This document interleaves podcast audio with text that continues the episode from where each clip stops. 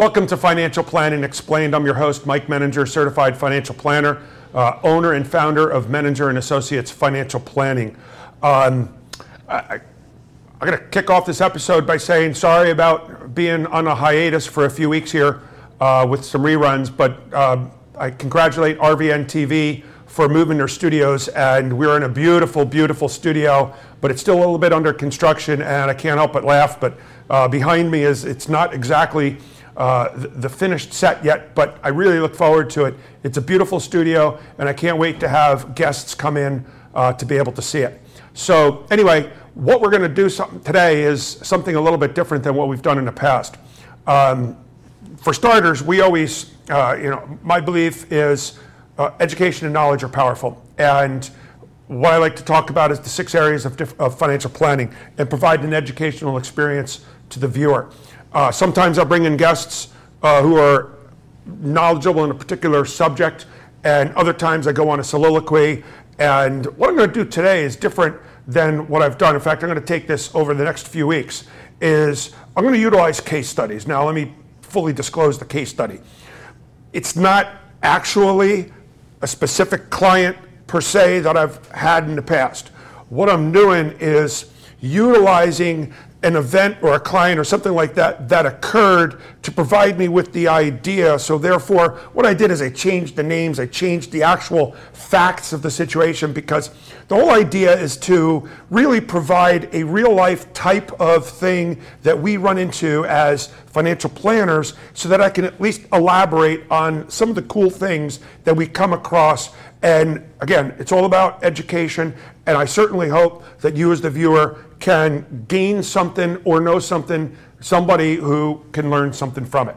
So let us start with a case by the name of Joe. Okay, all right, Joe. What we're going to talk about is, in this particular instance, is uh, Social Security. Okay, it's a Social Security uh, situation that came up. So here we go. Joe is turning full retirement age in December. Okay, in fact, birthday's December 2nd. And as it pertains to Social Security, you're born on December 1st, December 15th, or December 31st. For Social Security purposes, you turn on that first day of the month. So God bless Joe. He's got a 13 year old son, okay? I'll leave it at that. Anyway, so Joe has a 13 year old son and he's turned full retirement age. And he said, Mike, he said, you know, uh, I would like to be able to collect Social Security, um, but you know, because once you reach full retirement age, or actually, let me rephrase, once you begin to draw Social Security, if you have a child under the age of 16, they can also draw 50% of what your full retirement age Social Security is.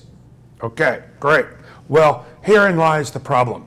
So the issues that he has is well, first of all, let's back up. So Joe makes roughly $80,000 a year, okay, and he contributes to his 401k. And his full retirement age Social Security is $2,600 a month. So now, what are his issues? What are his issues? Well, again, he, he would like to be able to collect Social Security because, as I indicated before, if he begins to collect Social Security, a minor child can actually collect 50% of what his full retirement age Social Security would be. Great. So in other words, if he draws drawing Social Security, guess what? His son can be getting $1,300 a month. However, he's not at full retirement age. And I've had, if you look at previous broadcasts, I've had uh, two episodes on Social Security planning, and I, I drive you to the second one. Um, it, it was, I thought, really got into it. But what happens here is if you're beginning to draw Social Security benefits prior to hitting full retirement age, you are restricted as to how much earned income you can make. Now, let me be clear, because this question is asked of me all the time. Earned income. That doesn't mean any income that you may receive from pensions. It doesn't reflect income of, of dividends, capital gains, or if you're pulling money from an IRA. That doesn't count. Okay, so only thing that counts is earned income.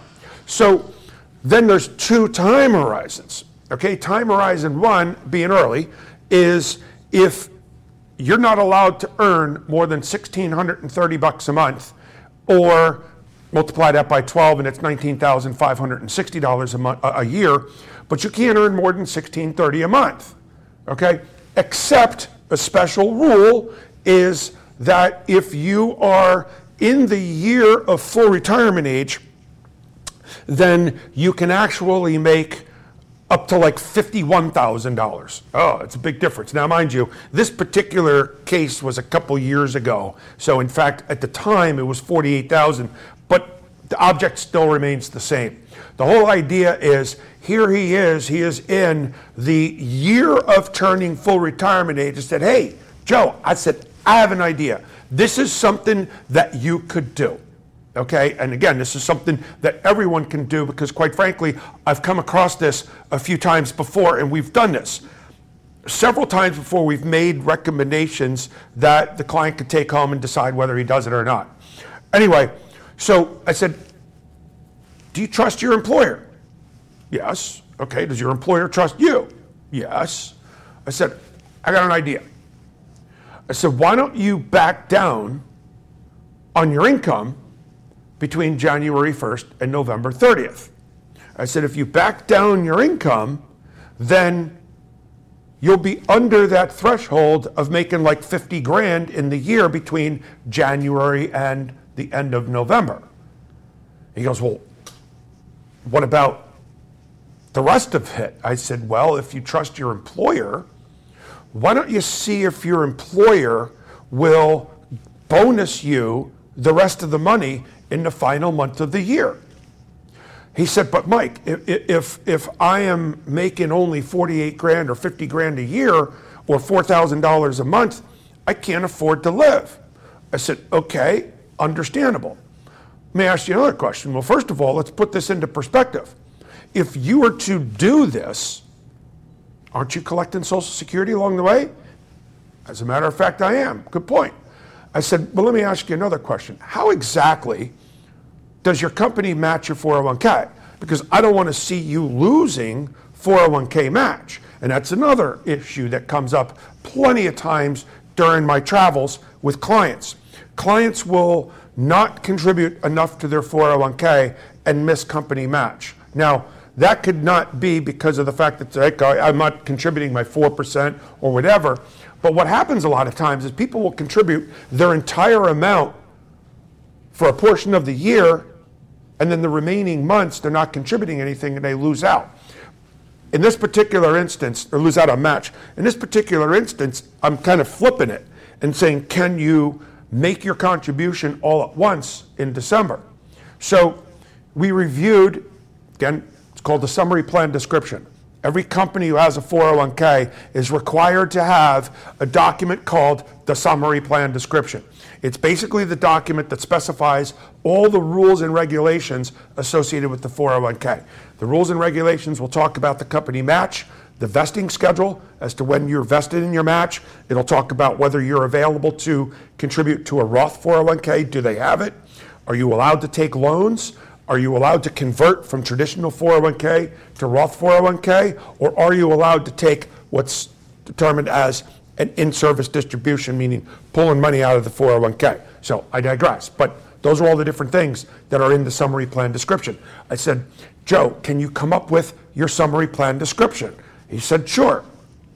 So provides the summary plan description. We review it, and I said, lo and behold, here's another thing they match the 401k not as you go along, but in his particular instance, what the company does is they match the 401k based upon how much did you contribute during the course of the year.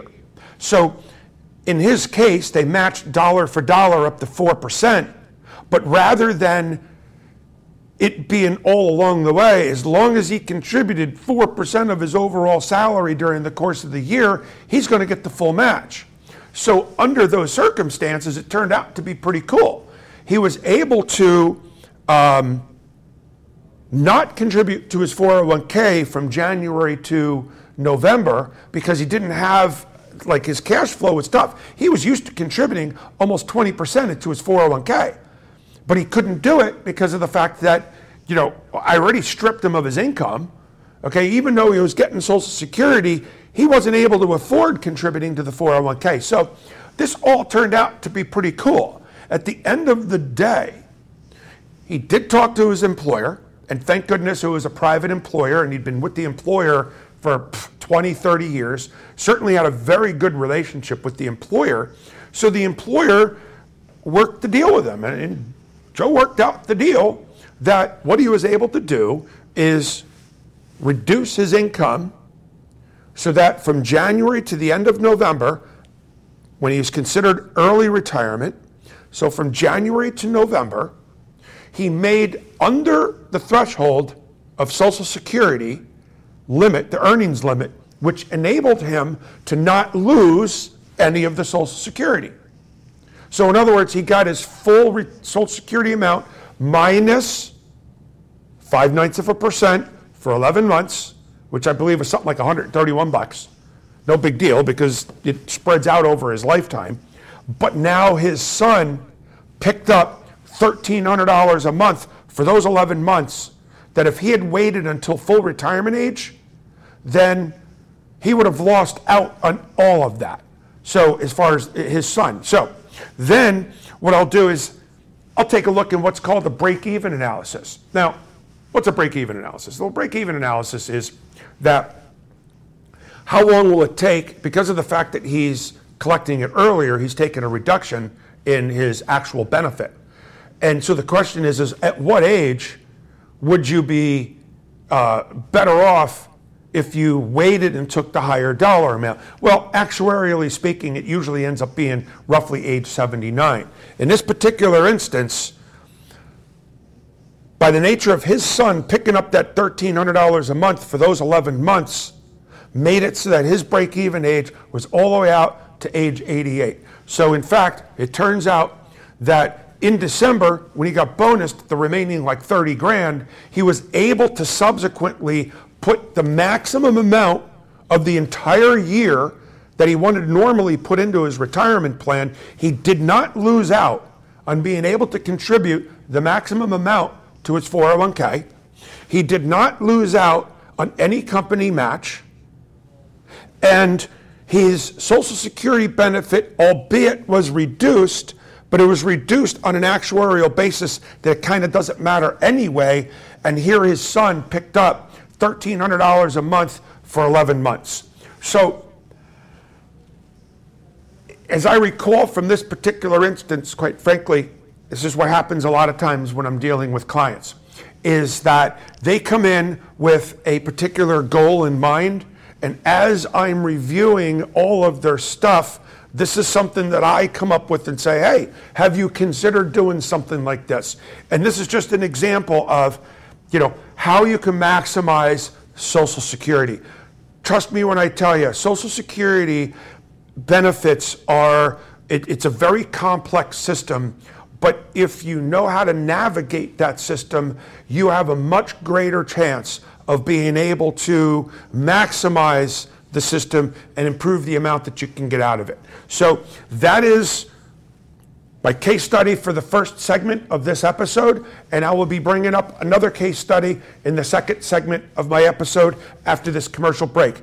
Thanks for viewing. I will be back with you in a few more moments where we can go over the next episode or the next case study. Have you saved enough for retirement?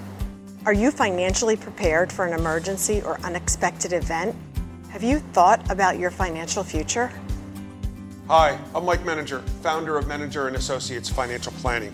For over 20 years, we have been answering our clients' questions just like these as we develop unique and comprehensive financial plans tailored to meet their needs. When addressing your financial plan, we incorporate your entire financial picture, including taxes, estate planning, as well as investment planning and retirement planning. So call us today for a complimentary, no obligation consultation. A unique approach to financial planning.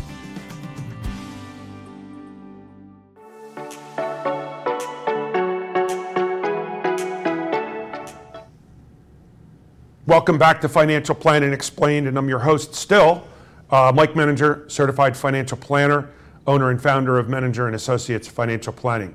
Uh, in the first segment, we went through a uh, case scenario. Uh, I'd like to do another one today. And once again, uh, there's my disclosure. You know, these case scenarios are initiated by actual occurrences that I have, but they only serve as ideas because it's remarkable how, you know, I just need ideas. And so I take some of things that happened, experiences. We all live and learn based on experiences. Well, I'm utilizing some of my experiences to be able to provide opportunities to touch upon a lot of different cool things that hopefully you as the learn uh, as the viewer can learn because to me it's all about education and knowledge are powerful. So let's talk about Sherry. Okay? Well, here we got Sherry, 64-year-old female, okay? And she's been working for this company for God, 20 something years, I believe 24 years, something like that, 20 plus years. And I get a call from her husband around 8:30 on a Monday morning. Poor Sherry's in tears. Okay? She walks in to work on Monday morning to a pink slip. Okay? Apparently the company went through a big old round of layoffs and unfortunately she was a casualty. And so he said, um, Can we set up an appointment with you sometime later in the week? Maybe you available Wednesday or Thursday? And I said, Absolutely not. I said, You need to come in right now. Can you be here in an hour? And, you know, the fact of the matter is, is that, you know, I, I had the availability that morning, and, you know, you just can't let somebody suffer on this. Let's talk about it. So, fine. Came in in about an hour, and so we sat down and said, All right, so tell me what's going on. So, got laid off. I said, Well, tell me more about it. Well, you know, they're going to give a severance. Okay, well, that's good. Okay, you know, one week a year. I'm like, Okay, that's good. Uh, it's 24 weeks. And so I, and she's like, Well, what am I going to do about medical insurance? Like, Well, okay, we can deal with that. Yeah, are they providing you with medical insurance? Yes, but not for only like two months. But I'm 64. I don't turn 65 until next year when Medicare. I'm like, okay, we'll talk about that. And you know, what am I going to do? I, you know, I, I, I, I've had all this income. What am I going to do now? I said, all right, well, let's talk about that too. So we sat down and kind of went through everything. And I said, let's talk about this for a moment. Well, her severance was a lump sum. Rather than being paid for the next 24 weeks, she was receiving a lump sum benefit, which at the time, when you received the lump sum benefit, you, you could begin collecting unemployment immediately. Now, the rules have changed a little bit that it's based upon how much your severance was, and you you'll be delayed for a while until you get it. But at the time, you could begin collecting unemployment. Like, okay. So she's getting her severance and unemployment. She's got a severance lump sum, okay, big chunk of change, unemployment. And I said, Don't you have a pension there? And she goes, Yeah. I said, Well, what's stopping you from taking your pension? She says, Well, I couldn't take my pension because I was working. I said, Tell me more about your pension. So we were going through it, and it turns out that her pension had been frozen frozen several years ago. What does that mean when a pension's frozen?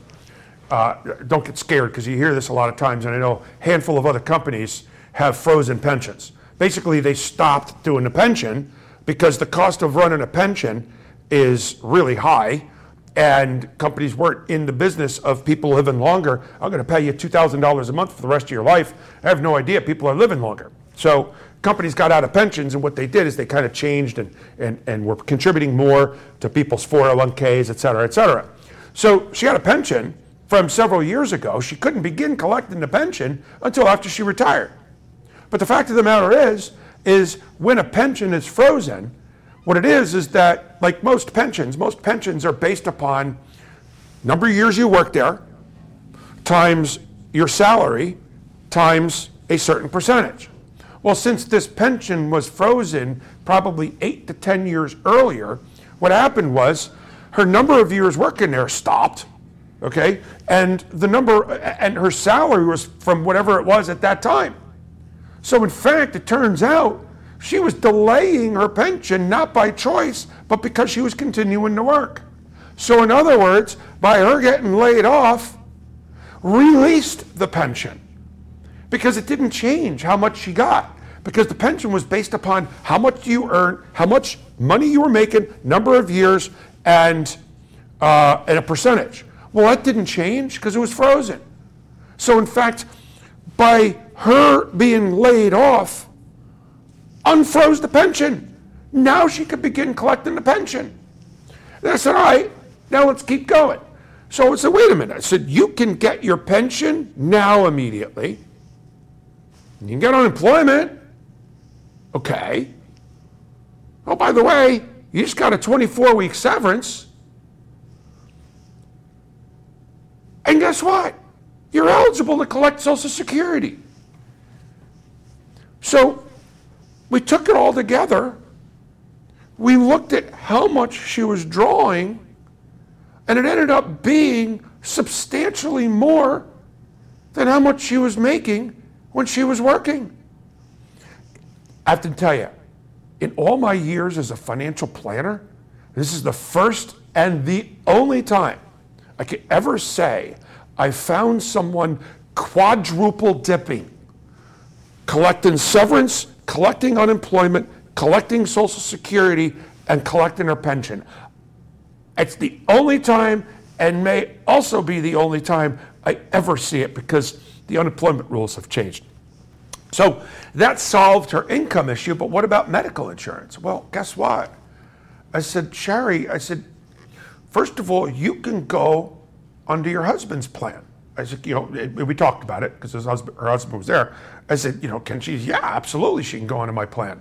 I said, well, there you go. So now you can go on to your husband's health insurance plan until such time that you turn 65 next year.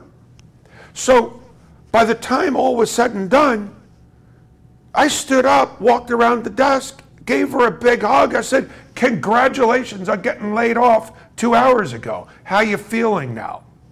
And I'm telling you what, this is what makes it worth it being a financial planner. Um, you don't get these cases that happen all the time, um, but you know, periodically, I say a few times a year. Uh, eh, probably more than that. I'm sure it's way more than that. But you know, when we can make a difference in people's lives, because we can come up with ideas and solutions that they may not otherwise come up with themselves. I mean, fact of the matter is, is this is what we do every day. Okay, but one of the things that I've told people is like, you know, I got, I've got one giant advantage over you. And do you know what that is? You're like, oh, well, you have experience. You're... No, no, no, no, no. It's not that. Believe it or not, we as financial planners, the big advantage that we have over our clients is that we don't have the same emotional connection. Which means that what happens a lot of times is that the solution may be staring them in the face, but they just don't see it because the emotion gets in the way of them being able to make sound decisions. And so we also play psychologists too and talk to almost any financial planner out there and they'll tell you the same thing that we serve not only as the psychologist and to come up with the cool ideas but you know it, it's all good and let me tell you something you know sappy as it may sound i love what i do because it's situations like this that we really, really help people. And we took people and we take people all the time off the shelf, off the cliff, you know, ready to jump. And here's a perfect example. And I'm telling you what, it, it, the feel good moments that we have as financial planners are absolutely second to none. And, you know, I think our profession is probably close only to nurses, doctors, and any other profession that really does make a difference in people's lives.